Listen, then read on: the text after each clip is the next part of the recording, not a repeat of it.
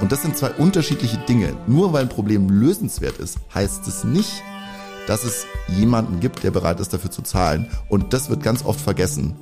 Ich glaube, wir kommen immer mehr in einen Bereich, wo es darum geht zu gucken, was sind wissenschaftlich basierte äh, Bereiche, in denen wir unternehmerische Modelle umsetzen können. Und da, da rede ich jetzt nicht nur von Green und Climate Tech, was das natürlich auch bedeutet, ist ein bisschen seine ideologischen äh, Scheuklappen abzulegen. Ich kenne viele Impact Entrepreneurs, die sich sehr schwer tun, mit großen Unternehmen zusammenzuarbeiten. Goodcast, der Podcast, der wirkt. Präsentiert von Viva Equality. Hallo und herzlich willkommen zu einer neuen Ausgabe des Goodcast. Ich freue mich, dass ihr wieder eingeschaltet habt und mir eure Zeit schenkt. Heute bei mir zu Gast ist Leon Reiner. Leon Reiner war ursprünglich Co-Founder und ist inzwischen Board-Member des Impact Hub Berlin. Die Impact Hubs, das wissen die wenigsten, sind ein globales Netzwerk von Impact Hubs. Das heißt, es gibt davon unzählige auf dem ganzen Globus. Und das, was die machen, ist, die unterstützen Startups, Impact Startups, Non-Profits, Social Entrepreneurs, also alles, was in diese große Sphäre reingehört, dabei gute Businesses aufzubauen. Ich spreche mit Leon über ganz viele unterschiedliche Punkte. Zum einen, das ist jetzt nicht ganz so offensichtlich, über ihr Haus, denn sie haben auf über 3000 Quadratmeter Fläche ein ziemlich spektakuläres Gebäude gebaut, das ganz viel aus recycelten Baumaterialien besteht. Aber wir sprechen auch richtig Deep Talk über Impact Entrepreneurship. Wo kriegt man Kohle her? Was sind die großen Hürden? Was hat er in den letzten Jahren gelernt? Was würde er anderen Leuten empfehlen? Wie schätzt ihr die ganze Szene generell gerade ein? Das ist ein mega abgefahrenes Interview. Ich wünsche euch ganz viel Spaß dabei. Schickt uns Feedback, schreibt es unten in die Kommentare und liked diesen Podcast auf welcher Plattform auch immer. Jetzt geht's los. Viel Spaß. Hallo Leon. Hallo Julius, guten Tag. Herzlich willkommen im Goodcast. Ich freue mich. Wir haben eine ganze Weile gebraucht, um das zusammenzubringen, Stimmt. weil du so viel surfen bist. Schön wär's. Äh, Gerade nicht, nee. Kannst du ganz kurz erklären, wo wir sitzen? Sehr gerne. Wir sitzen gerade im Impact Hub Berlin, äh, in Berlin-Neukölln, äh, in einer alten Halle der Kindle-Brauerei, die wir in den letzten Jahren gemeinsam mit der Baugeno Baugenossenschaft Transform in ein äh, Gründungs- und Innovationszentrum für Impact Entrepreneurs, für nachhaltige Unternehmerinnen und Unternehmer umgebaut haben. Und wir sitzen in einem wunderschönen kleinen Meetingraum, den wir tatsächlich auch so ein bisschen zum Podcast-Studio gemacht haben, um so schöne Podcasts wie den mit dir aufzunehmen. Leon, was sind Impact-Unternehmerinnen? Impact-Unternehmerinnen sind Leute erstmal, die ein Unternehmen aufbauen und die beim Aufbau dieses Unternehmens die Lösung eines gesellschaftlichen Problems, sei das im Nachhaltigkeits- oder sozialen Bereich, ins Zentrum ihrer unternehmerischen Aktivität stellen. Du bist tatsächlich so eine Art Knotenpunkt, oder? Also während du das jetzt nochmal sagst, wie viele Arbeitsplätze habt ihr? Das ist jetzt eine sehr gute Frage, da muss ich jetzt nachrechnen, aber wir haben momentan ungefähr 600 Member, also Leute, die von hier aus arbeiten, die in unserer Community sind. Und das sind alles Leute, die ganz direkt mit Impact zu tun haben. Also wir nehmen sozusagen als Community, als Coworking Space nur Personen auf, die Impact kreieren wollen. Und das gucken wir uns auch genau an, bevor die hier Mitglied werden. Und das ist so das, was uns besonders macht, auch gegen andere Coworking Spaces. Ja, jetzt hast du dich rausschlawinert. Wie viele sind es gerade, weißt du es? Sowas wie ja, knapp 600, also ziemlich genau. 590, irgendwie sowas sind wir gerade. Wow. Und es wächst aber auch noch ständig momentan. Also wir haben auch noch Platz. Ähm, das, dann bist du sowas wie ein, wie, ein, wie ein Fühler für die Szene, oder? Dann siehst du ja richtig gut, was sich verändert. Ähm, das hoffe ich. Also wir heißen ja Impact Hub. Hub ist ja sozusagen das englische Wort für Knoten, für Knotenpunkt. Äh, und so sehen wir unsere Aufgabe auch so ein bisschen. Also wir wollen das Zentrum für Impact Entrepreneurs in Deutschland, vielleicht mal in Europa sein und hier wirklich alle die Leute zusammenbringen, die in diesem Ökosystem eine Rolle spielen. Unternehmerinnen, Unternehmer, die verschiedenen Partnerinnen und Partner von Forschung, gerade auch Unternehmen, mit denen man zusammenarbeiten möchte, aber auch natürlich staatliche Institutionen, Ministerien, die Impact Entrepreneurs fördern wollen.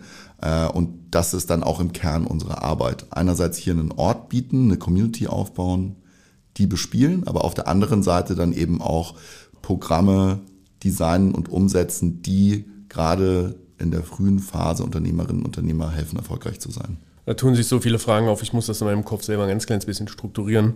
Ähm, wir müssen auf jeden Fall beide daran denken, dass wir nochmal kurz über dieses Haus reden, weil es ja auch kein normales Haus ist. Ihr habt das unter sehr besonderen Voraussetzungen Machen wir auf jeden gebaut. Fall. Ähm, aber die Frage, weil sie sich jetzt in diesem Zusammenhang unmittelbar anbietet. Was sind die Trends, die du gerade siehst? Äh, äh, ist aber tatsächlich eine spannende Frage, weil wir uns und ich mir auch viel Gedanken darüber gemacht haben, gerade in den letzten zwei Jahren, weil wir ja sehr stark gewachsen sind. Also vor drei Jahren hatten wir noch 600 Quadratmeter, jetzt sind es dreieinhalbtausend. Und die Frage war ja sozusagen, wieso? In welchem Kontext? Und ich glaube, äh, wir hatten letztes Jahr hier eine große Veranstaltung und da war so mein Leitspruch, neue Ernsthaftigkeit. Und ich glaube, eine lange Zeit war dieses ganze Thema Social Entrepreneurship, Impact Entrepreneurship, wie wir es ein bisschen weiterfassen, voll von Versprechen, von Potenzial. Das Potenzial hat es natürlich immer noch, aber ich glaube, wir kommen halt jetzt in eine Phase, wo es eine neue Ernsthaftigkeit braucht und wo Potenzial nicht mehr reicht, sondern wo Impact Entrepreneurs, wo diese Modelle, wo wir zeigen müssen, was geht, was kann eigentlich damit erreicht werden. Und das meine ich mit neuer Ernsthaftigkeit. Und das wollen wir als Impact Hub, indem wie wir unser Unternehmen führen, aufbauen, wachsen, zeigen. Also wir nennen das immer Walk the Talk, also selber diese Ernsthaftigkeit haben, diesen neuen Anspruch wirklich Impact generieren und wirklich auf, auf, auf Größe kommen. Und das Gleiche sehe ich aber auch in der Szene. Also es gibt sozusagen immer größeren Professionalisierungsdrang, ähm, der auch zu Friktion führt. Also es dann auch oft viele Diskussionen darüber, ja, ist das noch Impact, ist das schon zu Geld getrieben? Also ich glaube, da gibt es viele Diskussionen. Und gleichzeitig sehe ich aber schon, dass es eben auch viele gibt, die da wirklich ernst machen, ähm, die wachsen. Es gibt tolle Beispiele ähm, in den verschiedensten Bereichen. Schau dir Acker an, schau dir auf der anderen Seite aber auch Tomorrow Bank an, schau dir, also da gibt es große Beispiele. Es gibt auch große tragische Beispiele, wie jetzt jüngst Surplus, die viel gewachsen sind, die in große Wette eingegangen sind, die sehr ambitioniert waren und wo es jetzt erstmal zumindest nicht so gut geendet ist, aber es gehört halt auch dazu. Also ich glaube, neue Ernsthaftigkeit. Und das andere ist schon auch, dass ich sehe, dass es auf eine gewisse Art, sagen wir mal, wissenschaftlicher wird. Also ich glaube, dieses, ich baue mal eine Software äh, und damit wird alles nachhaltiger oder ich mache mal eine App und damit wird alles nachhaltiger. Da gibt es sicher ein paar Bereiche, wo das geht und auch, so, guck dir Plan A an, wo es auch gut funktioniert und das macht auch wirklich Sinn. Aber ich glaube, die, die Use Cases sind endlich. Und ich glaube, wir kommen immer mehr in einen Bereich, wo es darum geht zu gucken, was sind wissenschaftlich basierte äh, Bereiche, in denen wir unternehmerische Modelle umsetzen können. Und da, da rede ich jetzt nicht nur von Green und Climate Tech. Ähm, das gilt durchaus auch für Bereiche wie Diversity, Inklusion, äh, und ähnliches. Ähm, man redet ja auch sozusagen in der CSR-Welt jetzt sehr viel von Science-Based Targets und das ist, glaube ich, dieselbe Richtung. Auch hier diese neue Ernsthaftigkeit. Also ich glaube, das sind zwei Dinge, ähm, die ich immer wieder sehe ähm, und äh, die, glaube ich, die Szene in den nächsten Jahren sehr stark prägen werden. Ich finde das total spannend. Ich äh, habe gerade irgendwas im Kopf gehabt und dann habe ich überlegt, ob ich dir das sage oder ob ich es eher nicht sage. Ähm, ich kann mich ziemlich gut daran erinnern, als wir uns beide das erste Mal getroffen haben. Das war noch in Kreuzberg, als ihr noch euer altes Büro hattet. Und in dem, was du erzählst, liegt ein Quantensprung zwischen dem, wie du damals aufgetreten bist und was du damals erzählt hast und dem, wie du es heute erzählst und wie du es heute ausdrückst. Mit Sicherheit, ja. Das ist ein Kompliment.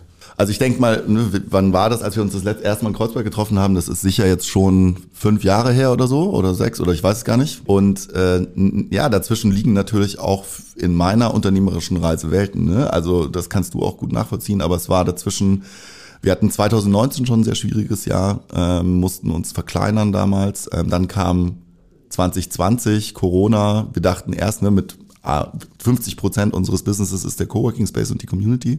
50 Prozent unsere Programme, unsere Beratung. Wir dachten, wir müssen die Hälfte von unserem Business einstampfen. Haben wir irgendwie auch. Wir mussten den Space zumachen. Aber gleichzeitig hat sich eben auch gezeigt, dass in der großen Krise damals ähm, diese Netzwerke, die wir aufgebaut haben und dieser Ansatz, Innovation unternehmerisches Handeln zu nutzen, um Probleme zu lösen, plötzlich ganz, ganz interessant wurde, weil es eben so eine große Ratlosigkeit darüber gab, was tun. Und in dem Moment konnten wir dann mit unserem Netzwerk, andere auch mit ihrem Netzwerk, eine große Phalanx an Organisationen bilden und damals den Wie vs. Virus Hackathon und das ganze Programm aus der Taufe heben. Was für viele Leute irgendwie ein Lichtblick war. Man konnte plötzlich so sich über Modelle Gedanken machen, man konnte was tun. Und ich glaube, das hat uns schon nochmal gezeigt, dass es eben über den Ort hinaus sehr, sehr viel gibt, was wir aufgebaut haben, was wirklich funktionieren kann und hat uns auch nochmal Rückenwind gegeben und uns nochmal darin bestärkt zu sagen, okay, wir müssen jetzt nochmal ganz ernsthaft überlegen, wie groß müssen wir eigentlich sein, um diese Rolle als Enabler, als Knotenpunkt, als das Zentrum für Impact Entrepreneurship auszufüllen in Berlin. Wie groß müssen wir dafür eigentlich sein? Und in Berlin passiert so viel. Da sind wir mit dreieinhalbtausend Quadratmetern noch, an, würde ich sagen, an der unter, am unteren Ende. Ähm, Wie viele Impact Hubs gibt es weltweit? Ähm, 110 momentan, also es ist ein globales Netzwerk. An jedem Ort gibt es ähnliches Setup. Es gibt eine Community, es gibt ein Space und es gibt ein Team, das Programme umsetzt. Ähm, aber die größte und inhaltliche Ausrichtung in dieser großen Welt Impact ist sehr, sehr unterschiedlich. Ähm, jedes Impact Hub wird lokal gegründet, geführt und aufgebaut. Also es ist wirklich ein Netzwerk von Unternehmerinnen und Unternehmer für Unternehmerinnen und Unternehmer. Äh, und das macht es, glaube ich, auch so besonders. Das ist auch der Grund, warum es so resilient war. Also während eben ein WeWork pleite geht, ähm, ist das Impact Hub Netzwerk in der Zeit um Corona weiter gewachsen. Hatte auch eine sehr schwere Zeit. Aber wir haben in der Zeit weltweit, glaube ich, drei vier Impact Hubs gehabt, die deswegen wirklich schließen mussten. Ähm, versus in anderen Bereichen, die auch mit Coworking assoziiert werden, zumindest wo es ganz anders ausgegangen ist. Ein kleiner Hinweis in eigener Sache. Der Goodcast wird von uns mit viel Liebe für dich produziert. Bitte gib uns ein bisschen Liebe zurück und vergiss nicht, den Podcast zu abonnieren und zu bewerten. Auch über Kommentare freuen wir uns. Wo holen die ganzen Leute, die hier sitzen, die, die Frage kreist jetzt schon seit ein paar Minuten in meinem Kopf, ähm, wo holen die das Geld her? Also glaubst du, dass die Szene, in der wir unterwegs sind, dass sie soweit ist, dass die auch alle die Möglichkeit haben, das, was sie vorhaben, zu finanzieren? Weil ich das wahrnehme als tatsächlich als Problem, dass die Leute immer wieder vor der Frage stehen, wo hole ich die Kohle her? Sind es die Stiftungen, sind es, es, sind es öffentliche Gelder, sind es am Ende, ist es doch Private Equity, was ist es? Na, man kann sich das ja ganz gut anschauen. Send äh, publiziert ja jedes Jahr den, den, den Monitor, also den Social Entrepreneurship Monitor Deutschland.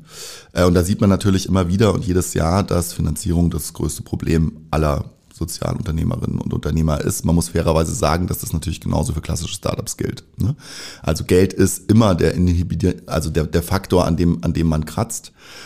Ich glaube nicht, dass alle irgendwie das umsetzen können. Also äh, man muss auch einfach die Realität ist ganz einfach. Wenn man halt ein nachhaltiges oder Impact-Unternehmen, wie auch immer man das jetzt nennen will, ich nenne es immer Impact-Unternehmen, gründen will, dann stellt man sich einfach der Herausforderung, Unternehmen zu gründen, das nicht nur der Komplexität und der Dimension Geld Rechnung tragen muss, sondern eben zusätzlich der Dimension Impact. Und das ist natürlich komplizierter, schwieriger und herausfordernder.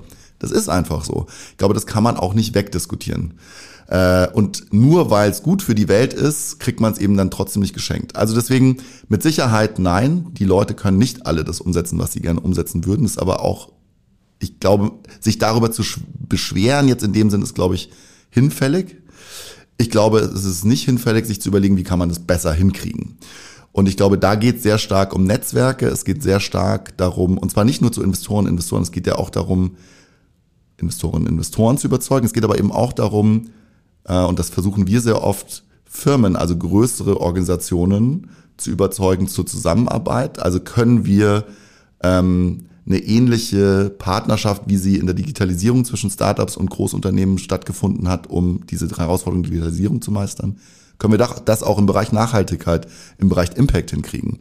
Dass eben Startups großen Organisationen dabei helfen in der Kundenbeziehung, ähm, ihre Nachhaltigkeitsziele zu erreichen. Das ist was, worauf wir ganz viel gucken. Und dann natürlich auch darauf, was ist denn eigentlich das politische Mandat der Regierung, nachhaltiger zu werden als Land Deutschland und welche Rolle können und sollen Impact Entrepreneurs Startups in dem Kontext spielen. Und auch wieder hier, ne, sind sicherlich nicht die einzigen, die hier was beitragen, aber es gibt eine wichtige Rolle. Und ich glaube, in all diesen Bereichen ist es auch Aufgabe von so einem Intermediär wie dem Impact Hub, dafür zu sorgen, dass es, eine, dass es da ein Bewusstsein dafür gibt äh, und zu zeigen, dass das funktionieren kann. Und ich glaube, damit wächst dann sozusagen die Möglichkeit, Geld zu verdienen am Ende des Tages auch für Impact-Unternehmen. Also es ist schon auch ein politischer Auftrag, den ihr habt. Ja, ich habe nicht umsonst, ich habe ja auch Send, also das Social Entrepreneurship Netzwerk Deutschland mitgegründet vor, vor ein paar Jahren. Ähm, und die Motivation damals war schon auch, von mir, aber auch von Ashoka oder anderen, die da dabei waren, dass wir sehr, sehr viel politische Anfragen bekommen haben und dass wir irgendwann das Gefühl hatten, das ist nicht richtig, dass wir sozusagen immer einzeln und unterschiedliche Antworten geben, sondern es braucht eben eine politische Stimme. Das heißt, diesen politischen Auftrag haben wir, haben ich gewisslich an Send übergeben. Die machen auch einen sehr guten Job darin, würde ich sagen. Ähm, letztes Jahr ist die erste, ähm, die erste ähm, ähm, ähm Strategie, nationale Strategie, soziale Innovation, soziale Unternehmen, SIGU, veröffentlicht worden. Schrecklicher Name. ähm, aber schrecklicher Name gibt auch viel daran zu kritisieren, aber es ist die erste Strategie, sie ist da und jetzt gilt es darum, da was zu tun. Also diesen politischen Auftrag haben wir zu einem großen Teil, hoffe ich, abgegeben. Ich würde unseren Auftrag jetzt viel mehr darin sehen, ähm, Erfolg sichtbar zu machen und gerade in der frühen Phase Erfolg zu unterstützen, weil ich glaube, am Ende des Tages ist das das, was wirklich überzeugt. Erfolgreiche Cases, erfolgreiche Impact-Unternehmen, erfolgreiche Partnerschaften zwischen interessanten Playern und Impact, der nachweislich sichtbar und fühlbar für die Bevölkerung ist. Und darum geht's ja auch. Jetzt hast du gerade eben noch angeführt, dass es ganz gut wäre, wenn äh, Impact-Startups ähm, mit größeren Unternehmen kooperieren. Hast du ein Beispiel, wo das zustande gekommen ist? Mehrere. Also ich glaube, man sieht momentan ganz viele Beispiele im klassischen Nachhaltig, also im Green Tech-Bereich. Also wenn es um das ganze Thema ähm, ähm, äh, CO2-Einsparungen gibt, gibt es jetzt von großen äh, Beispielen hier in Berlin wie Plan A Beispiele, aber ich kann auch mal kleinere nehmen aus unserem Kontext. Also wir haben zum Beispiel äh, ein, ein Startup gehabt im HR-Bereich, die eine Software gebaut haben, die du sozusagen an deine Payroll an, äh, anflanscht über eine API äh, und die dir dann sagt, wie dein Gender Pay Gap ist und dir direkt auch äh, AI unterstützt, also Big Data unterstützt, äh, sagt, was du für Measure Measures machen kannst, um hier dagegen zu steuern. Die wurden vor vier Jahren von einer großen global aufgestellten HR-Beratung aufgekauft. Ähm, also da gibt's sehr, sehr gute Beispiele. Vodafone nutzt das zum Beispiel bis heute. Ähm, ähm, ich glaube auch äh, Beispiele wie ähm, hier bei uns ein Startup Concula, die im Bereich nachhaltiges Bauen unterwegs sind und sozusagen Reuse-Materialien, Gebäudepässe erstellen für große Gebäude, sodass die sozusagen, wenn sie abgerissen werden, nicht einfach auf Müll landen, sondern wiederverwendet werden können. Arbeiten mit der Strabag, mit großen Bauunternehmen zusammen, weil, wie wir wissen, Bauen, Construction, einer, ne, die größte Verschmutzungsindustrie der Welt. Ähm, also ich glaube, da gibt es viele gute Beispiele. Ähm, man muss aber gleichzeitig sagen, viele dieser Beispiele sind noch zu klein. Ähm, und ich glaube, das ist was, was wir in den nächsten Jahren auch als Impact Hub sehr, sehr stark ähm, bearbeiten wollen. Wie können wir mehr davon kriegen? Was sind die Hemmnisse? Ähm, wie schaffen wir es, dafür auch Budgets frei zu machen? Ähm, also ich glaube, das ist für uns ein großes Thema, weil wir eben sehr stark daran glauben, dass das auch eine Möglichkeit zu wachsen ist für Impact-Unternehmen, die sehr viel gesünder und nachhaltiger ist als klassisch VC-Geld.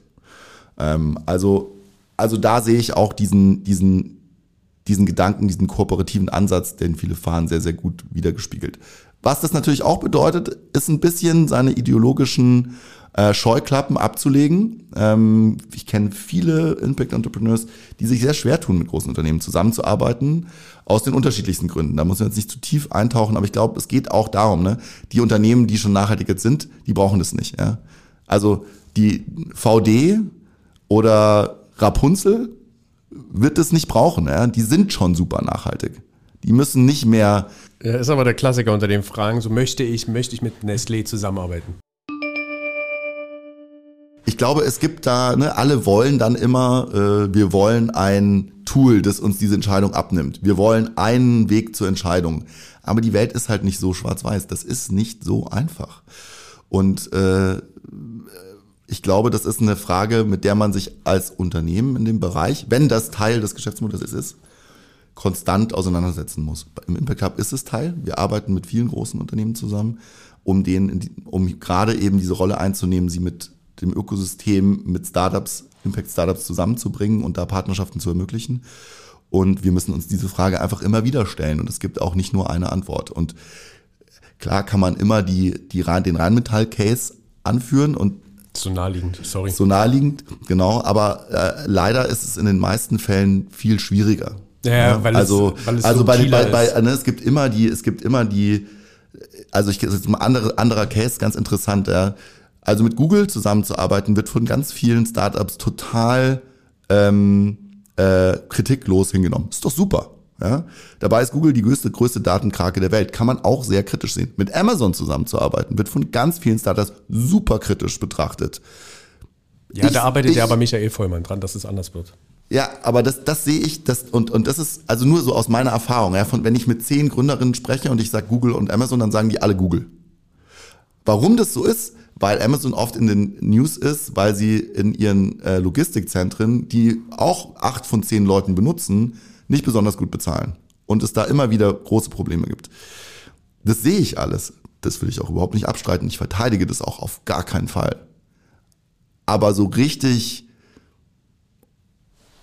also das ist schon eine sehr subjektive Welt, in der wir, in der wir sagen, das eine ist besser als das andere. Also das, und das war jetzt nur, ne, also das war jetzt einfach nur ein random Beispiel, um zu zeigen, dass diese Wahrnehmung, was ist okay und was nicht okay ist, die ist sehr subjektiv.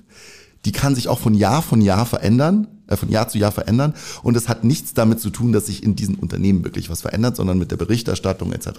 Also deswegen bin ich da so ein bisschen, ich glaube, man muss darüber in, einem, in, in der Firma, in einem Team, muss man sehr offen darüber diskutieren, was man macht, warum man das macht und man muss von Case zu Case entscheiden. Nestle ist auch, ne, Nahrungsmittelindustrie ist auch ein super Beispiel. Die Frage ist halt immer, mit wem, mit wem kannst du noch arbeiten und an was? Und Ja. Esse ich eigentlich noch Oatly-Produkte, wenn ich weiß, dass der Investor auch in schlechte Dinge investiert? Das war ein Thema, das hatten wir im Übrigen wirklich gestern Morgen bei uns im Team am Frühstückstisch. Ja.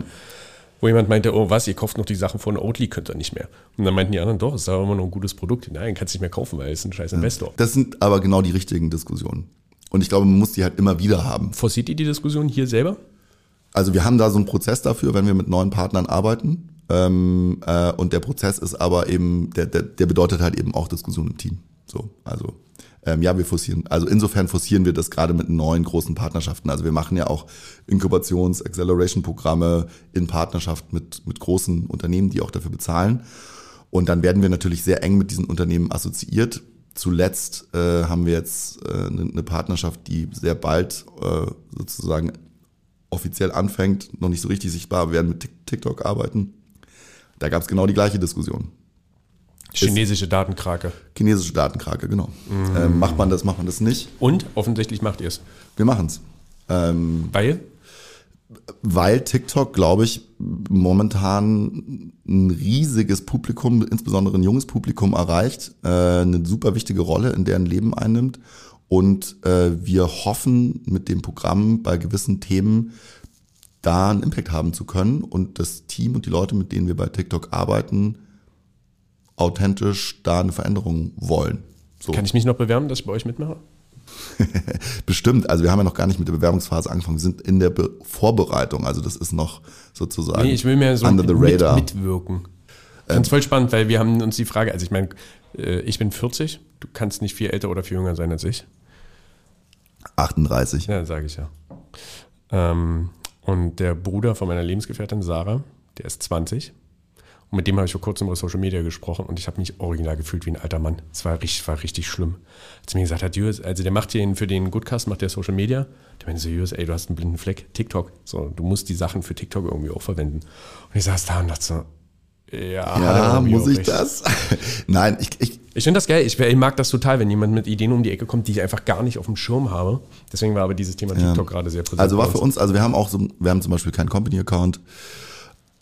Genau, also wird jetzt für uns auch äh, was Neues sein. Wir haben uns auch, wir haben uns auch schon so äh, Hilfe angelacht, weil wir jetzt auch nicht die Experten sind. Natürlich mit TikTok selber an der Seite hat man halt auch irgendwie die Experten im Boot. Ne? Ähm, aber es ist jetzt nur ein Beispiel. Ich glaube, der Punkt, den ich machen will, ist, ähm, man, also wir, wir nennen das bei uns als Konzept in der Firma die Unlikely Allies. Ähm, und, äh, und ich glaube, das ist, finde ich, ein sehr wichtiges Konzept, weil nochmal, also ähm, wenn man immer nur mit denen arbeitet, die eh schon alles richtig machen, ja, dann verändert sich nicht viel. Und ich glaube, also man kann das sehr kontrovers diskutieren, aber das ist zumindest unser Take. Und da gibt es sicher auch rote Linien, klar. Also äh, es gibt auch Firmen, mit denen wir nicht arbeiten. Und wir haben in der Vergangenheit auch aus unterschiedlichsten Gründen entschieden, mit Firmen nicht zu arbeiten, aktiv. Ähm, Bei manchen Entscheidungen würde ich mir jetzt denken, ja, weiß ich nicht, ob ich nochmal machen würde. Vielleicht hätte man das auch machen sollen. Bei anderen ist es immer noch so. Hast du es mal bereut, dass du dich dafür entschieden hast? Ja, aber das hätte man vorher nicht absehen können. In den meisten Fällen hat es dann wirklich schon eher mit den handelnden Personen zu tun, ähm, dass Sachen wirklich, äh, dass wir Firmen jetzt bei uns sozusagen geblacklistet haben. Aber dann, kommt, dann ist auch arbeiten. egal, aus welchem Geschäftsbereich die kommen, weil Idioten hast du halt überall. Ja, da hast du recht. Da hast du auf jeden Fall recht. Punkt. Jetzt hast du vorhin, weil mir ist da kurz das Gesicht entglitten. Äh, ich glaube, du hast es auch mitbekommen. Du hast schon über äh, den Reuse von Baumaterialien gesprochen.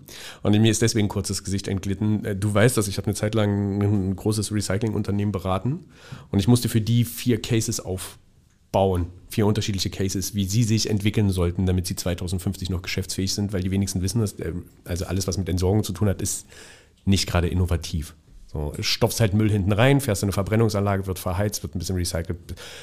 Und ein Case damals war, dass ich gesagt habe, ey Leute, so Bauschutt ist echt ein Riesenthema. Lass uns mal darüber nachdenken, ob es nicht Sinn macht, Gebäudeteile komplett zu verliesen und die zurückzuholen. Weil ihr wisst dann ziemlich genau, dann kommen irgendwie 100 Fenster, dann kommt ein bisschen Bodenverlehr Bodenmaterial, hier kommen USB-Platten. Deswegen ist mir so entglitten, weil sie es mir damals komplett zerrissen haben. Ich meine so, da gibt es doch keinen Case. So, jetzt kommst du und sagst, da gibt es einen Case, weil nämlich das ganze Haus, in dem wir sitzen, nicht das ganze Haus, aber Teile davon. Also ich glaube, ähm, nur um das ein bisschen zu erklären, also wir sitzen im Impact Hub Berlin in äh, Neukölln nochmal. Das Gebäude heißt Circular House, weil es komplett nach zirkulären Prinzipien geplant und gebaut wurde von unserer Baugenossenschaft Transform. Oder das heißt unserer, der Baugenossenschaft, dessen Teil wir sind. Ähm, das war eine alte Fasshalle von der Kindelbrauerei, die früher mal ein Untergeschoss und eine Halle mit jeweils 1000 Quadratmeter hatte, auf die wir sozusagen in den letzten drei Jahren nach langer Planung ähm, nochmal oben äh, mehrere Geschosse draufgesetzt haben. Und das ganze Haus ist zu circa 60 bis 70 Prozent, wir sind gerade in der konkreten Kalkulation, aus komplett nachhaltigen und oder Reuse-Materialien ähm, äh, instand gesetzt worden ähm, und nur zu 30 Prozent aus nicht nachhaltigen Materialien. Und die ganze Planung ist auch so vonstatten gegangen, dass man große Teile dieses Ausbaus ähm, wieder rückbauen und dann weiter verwenden kann. Ich gebe mal ein paar Beispiele. Ähm, in der Halle haben wir zum Beispiel eine Galerie eingezogen. Ähm, die ist aus nachhaltigem Holz gebaut. Ist das die, auf die ich drauf gucke? Auf der sitzen wir gerade, genau. Wir sitzen sozusagen im Zwischengeschoss in der großen Halle. Und die gute Nachricht ist, es trägt. Die gute Nachricht ist, es trägt. Das ist einfach nachhaltig gesourcetes Holz. Das mussten wir auch neu holen, weil das gar nicht sozusagen, wie es möglich ist, bauordnungstechnisch. Also wir können. Aber weil es einmal belastet wurde? Es, es muss, es, genau, es muss halt dann immer neu zertifiziert werden. Also das ging nicht, aber all die Räume, die hier dazwischen gezogen sind, die Trennwände, die sind aus etwas gebaut, das heißt Hempcrete, also das ist Hanfkalk, das ist Hanfhäcksel mit Kalk vermischt. Und das ist äh, Genau. Das also ich habe eben, das ist, man muss das erklären, ich habe auf die Wand gezeigt. Das ist sonst echt genau. irritierend. Also genau, die eine Wand, genau. Und, und das ist sehr, sehr atmungsaktiv. Und sollten wir hier mal wieder rausgehen oder das Haus in, hier innen umbauen wollen, könnten wir diese Wand rausklopfen und auf den Biomüll werfen. Ach krass, das ist nicht wie bei Regipswänden, die man dann hinterher über den Sondermüll entsorgen muss, sondern genau. kannst du einfach. Genau, genau, die kannst du, und das, das ist auch so verputzt All, alle Dinge, die hier verbaut sind, sind nicht verklebt, sondern alle nur verschraubt und versteckt. Das heißt, man kann die alle auch wieder rausziehen. Und es gibt natürlich Ausnahmen. Also die Wand hinter Julius, die ist aus ganz profanem Beton. Sichtbeton. Sichtbeton, genau. Äh, weil es eben gewisse Teile in diesem Gebäude gibt, die man auch so bauen muss. Und das hat in ganz vielen, das hat gewisse bauliche Regelungen. Statische Gründe. Statische Gründe, genau. Hinter dir ist der sogenannte Versorgungskern. Ähm, genau. Ich bin ja, ich habe ja im Bereich Bauwesen studiert. Ja, genau. Also dann Brandschutz, genau, Brandschutzgründe, statische Gründe etc. Und es gibt auch bei Reuse gewisse Grenzen. Also wir haben hier zum Beispiel verbaut schwarze MDF-Platten aus dem Berghain, die dort in Ausstellungen genutzt wurden. Wir haben Holz verbaut, das in Yoko Ono Ausstellungen genutzt wurde. Daraus haben wir Telefonzellen Machst gemacht. Du, gibt ihr Führung, dass ihr dann so durchgeht und sagt, guck mal hier, ja. das ist das Holz von Yoko Ono und hier guck mal, das, äh, ja. da war schon mal nackt dahinter auf dem Berg, ja. im Berghain Ganz genau, darüber geben wir auch Führungen. Also wir haben wirklich aus der ganzen Stadt coole Geschichten im Haus. Äh, das macht auch richtig Spaß, das ist cool. Ähm, äh, das ist aber auch sehr herausfordernd. Also wir haben und insbesondere die Genossenschaft, die sozusagen die Hülle gebaut hat und wir mit unserem Architekturbüro LXSY, die den Innenausbau gemacht haben, nach denselben nachhaltigen Prinzipien, äh, haben uns da wahnsinnige Mühe gegeben, das so nachhaltig wie irgend möglich zu machen. Das Wahnwitzige ist, dass man in der ganzen Wir Bauwirtschaft da überall Konzepte dazu sieht. Aber wirklich gemacht, vor allem in der Revitalisierung, hat es eigentlich niemand. Also ein Haus neu bauen von null ist da viel, viel einfacher. Ähm, warte, warte, lass mich die Frage, lass mich die Frage direkt reinschmeißen. Ja. Und wahrscheinlich auch günstiger, oder? Ja. Okay, warum habt ihr es trotzdem gemacht? Ähm, es war einfach eine Möglichkeit, hier mit sehr, sehr coolen Leuten in, in, diesem, in diesem Kontext auf dem Kindle-Areal hier zusammenzuarbeiten. Es war schon sehr viel passiert 2020, als wir gefragt wurden, ob wir hier einsteigen wollen. Und ähm, aus unserer Sicht war es einfach eine Möglichkeit, auf einen, auf einen, ich mal, auf einen rennenden Zug aufzuspringen. Äh, es war trotzdem eine riesen Herausforderung in der Finanzierung. Also wir mussten hier auch wirklich uns einkaufen, weil das natürlich ein riesiges Projekt ist. Ähm, also war eine große Herausforderung, kannst dir vorstellen, im, im Lockdown 2020 mehrere Millionen Euro für ein, für ein Büro, für ein Coworking-Projekt zu finanzieren. Das nicht, war nicht einfach. Also wir haben es aber geschafft und irgendwie hat es uns auch bestätigt, was ich vorher noch sagen wollte. Es gibt eben kaum Projekte, die es tatsächlich machen. Es gibt viele Konzepte, aber hier ist es halt wirklich gemacht worden von den Leuten, die hier vor uns angefangen haben und dann auch uns.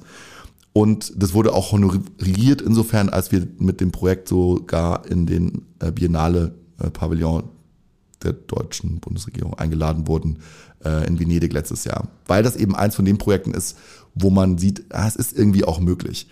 Und die Hoffnung ist natürlich, dass sowas in Zukunft einfacher wird und das ist sicher auch was, woran wir eine kleine Rolle spielen wollen. Also indem man nochmal, ne, wir haben einfach gezeigt, es geht. Ich glaube, das ist eins der größten ähm, Dinge, die man tun kann, wenn man will, dass Sachen passieren, einfach mal zeigen, es geht. Und ich glaube, so sehen wir das im Impact Hub auch. Ne? Wir wollen Impact-Unternehmen fördern und erfolgreich machen und das bedeutet für uns auch das selbst tun. Also unser Coworking ist nachhaltig gebaut. Die Art und Weise, wie wir mit unserer Community umgehen, ist hoffentlich nachhaltig und impactorientiert. Ich glaube es zumindest, im besten Wissen und Gewissen. Das heißt, wir zeigen auch, dass es geht und es funktioniert dann auch am Ende finanziell. Ja, ist schon geil. Als Argumentation kannst du dich immer hinstellen, kannst sagen, erzähl mir nicht, dass es nicht geht, guck dich hier um. Ganz genau, so ist es. Und ich kann das in Bezug auf Bauwirtschaft, aber ich kann es genauso in Bezug auf die Härten sozusagen im Impact-Bereich ein Unternehmen aufzubauen. Ähm, auch, das, auch da kann ich mich hinstellen und sagen, es geht. Es ist sau schwer, es tut oft weh, ähm, aber es geht. Aus deiner eigenen Biografie heraus und wenn du dir die Leute anguckst, die hier arbeiten und mit denen du zu tun hast, was würdest du sagen, sind die größten Herausforderungen? Also, ich glaube, erstens mal diese Ehrlichkeit, dass es eben schwieriger ist, glaube ich, ein Impact-Unternehmen aufzubauen als ein klassisches Startup, weil man sich eben eine weitere Dimension, eine weitere Dimension Komplexität aufhalst, die man sonst nicht hat. Impact. Und irgendwie muss man damit umgehen. Das macht es einfach schwieriger und ich glaube, die Herausforderung ist sehr, sehr groß. Das nächste ist, viele, viele Leute, die ich kennenlerne, und zwar nicht nur Gründerinnen und Gründer, auch alle anderen Stakeholder in so einem Ökosystem, haben, wenn sie Impact eben als größtes Ziel in ihrem Kopf haben, oft eine sehr ambivalente Beziehung zu Geld und finanziellem Erfolg.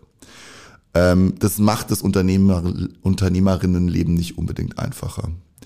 Und ähm, zu guter Letzt muss man auch einfach ganz ehrlich sagen, dass das ganze Bereich nach, Thema Nachhaltigkeit und soziale Verantwortung, also alles, was wir so im Bereich Impact sozusagen zusammenfassen, natürlich immer sehr heiß diskutiert wird, ähm, auch in allen Bereichen viel darüber gesprochen wird, aber am Ende des Tages die Budgets die, die, die verfügbaren Gelder etc. natürlich immer noch begrenzt sind und äh, man sich schon sehr genau angucken muss, wie man an die rankommt äh, und wie man damit arbeitet. Ähm, und am Ende des Tages ist das auch ein großes Thema, wenn es dann eben auch um Talente und um Team geht, weil auch die sind vielleicht bereit, ein bisschen weniger zu verdienen, aber auch nicht mega viel. Und aus meiner Erfahrung sind es so 20 Prozent. Also Leute sind bereit zurückzustecken, aber halt nur so viel. So, wir tun jetzt so, als würden wir hier beide nur alleine sitzen und keiner würde uns zuhören. Und du führst mich jetzt zum Schotter. Wie komme ich an Geld?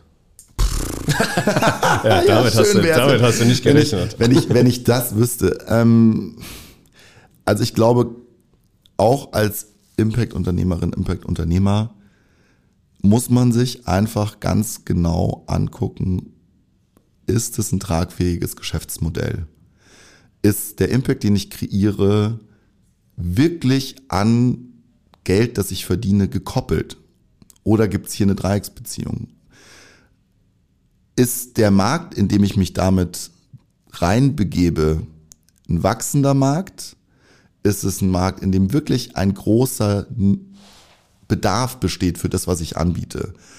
Und ist dieser Bedarf wirklich, wirklich dringend? Oder besteht der nur aus nice to have?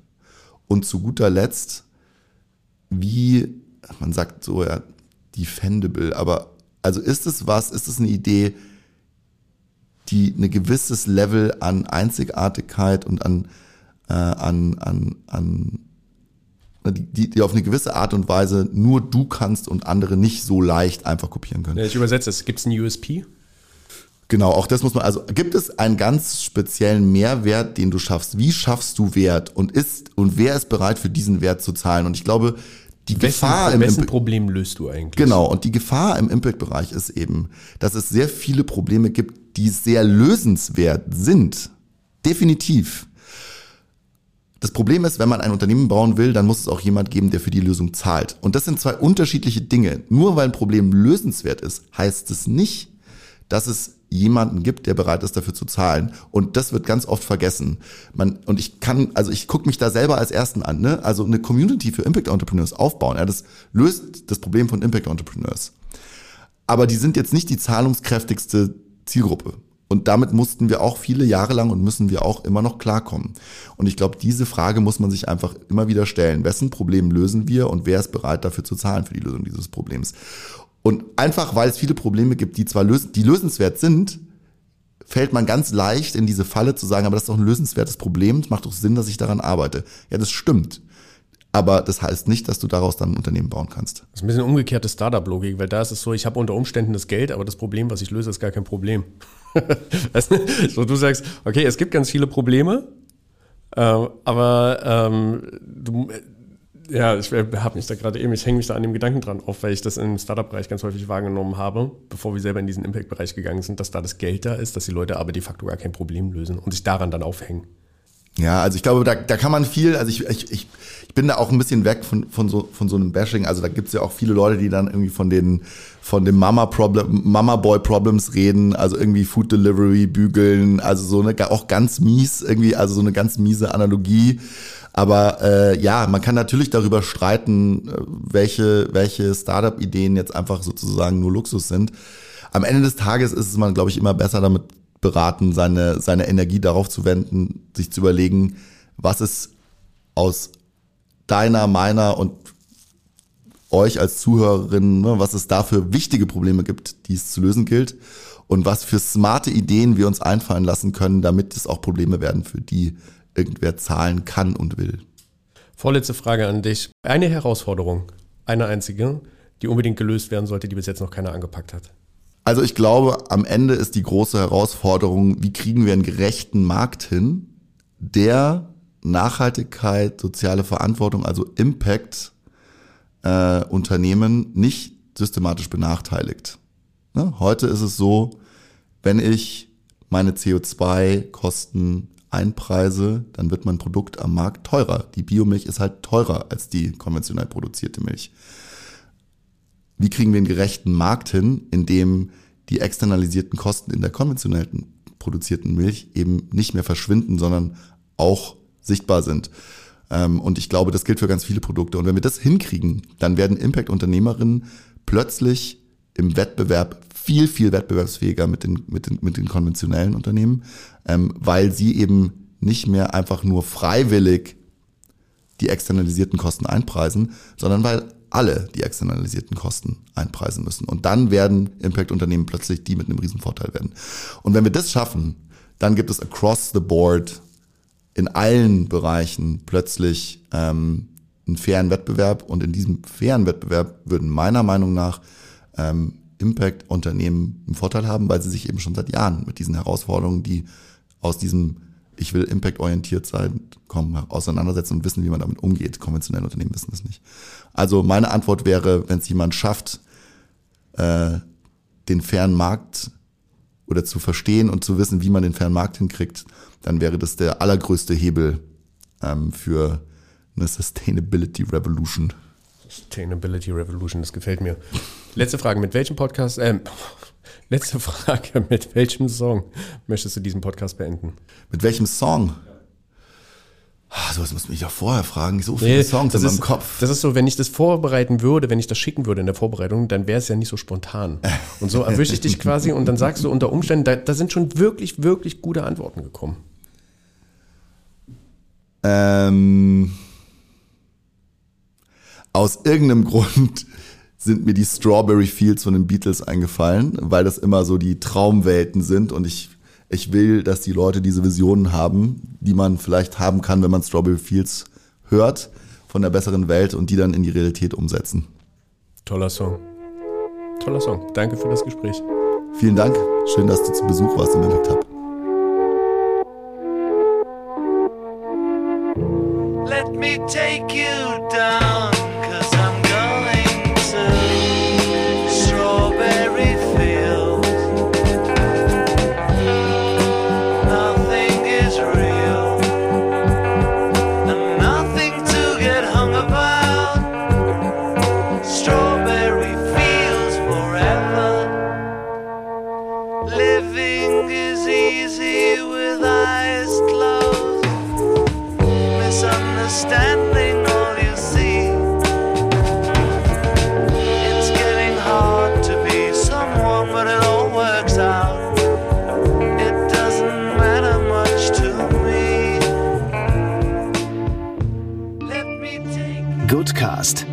Podcast, der wirkt. Präsentiert von Viva Equality mit freundlicher Unterstützung von Makiko.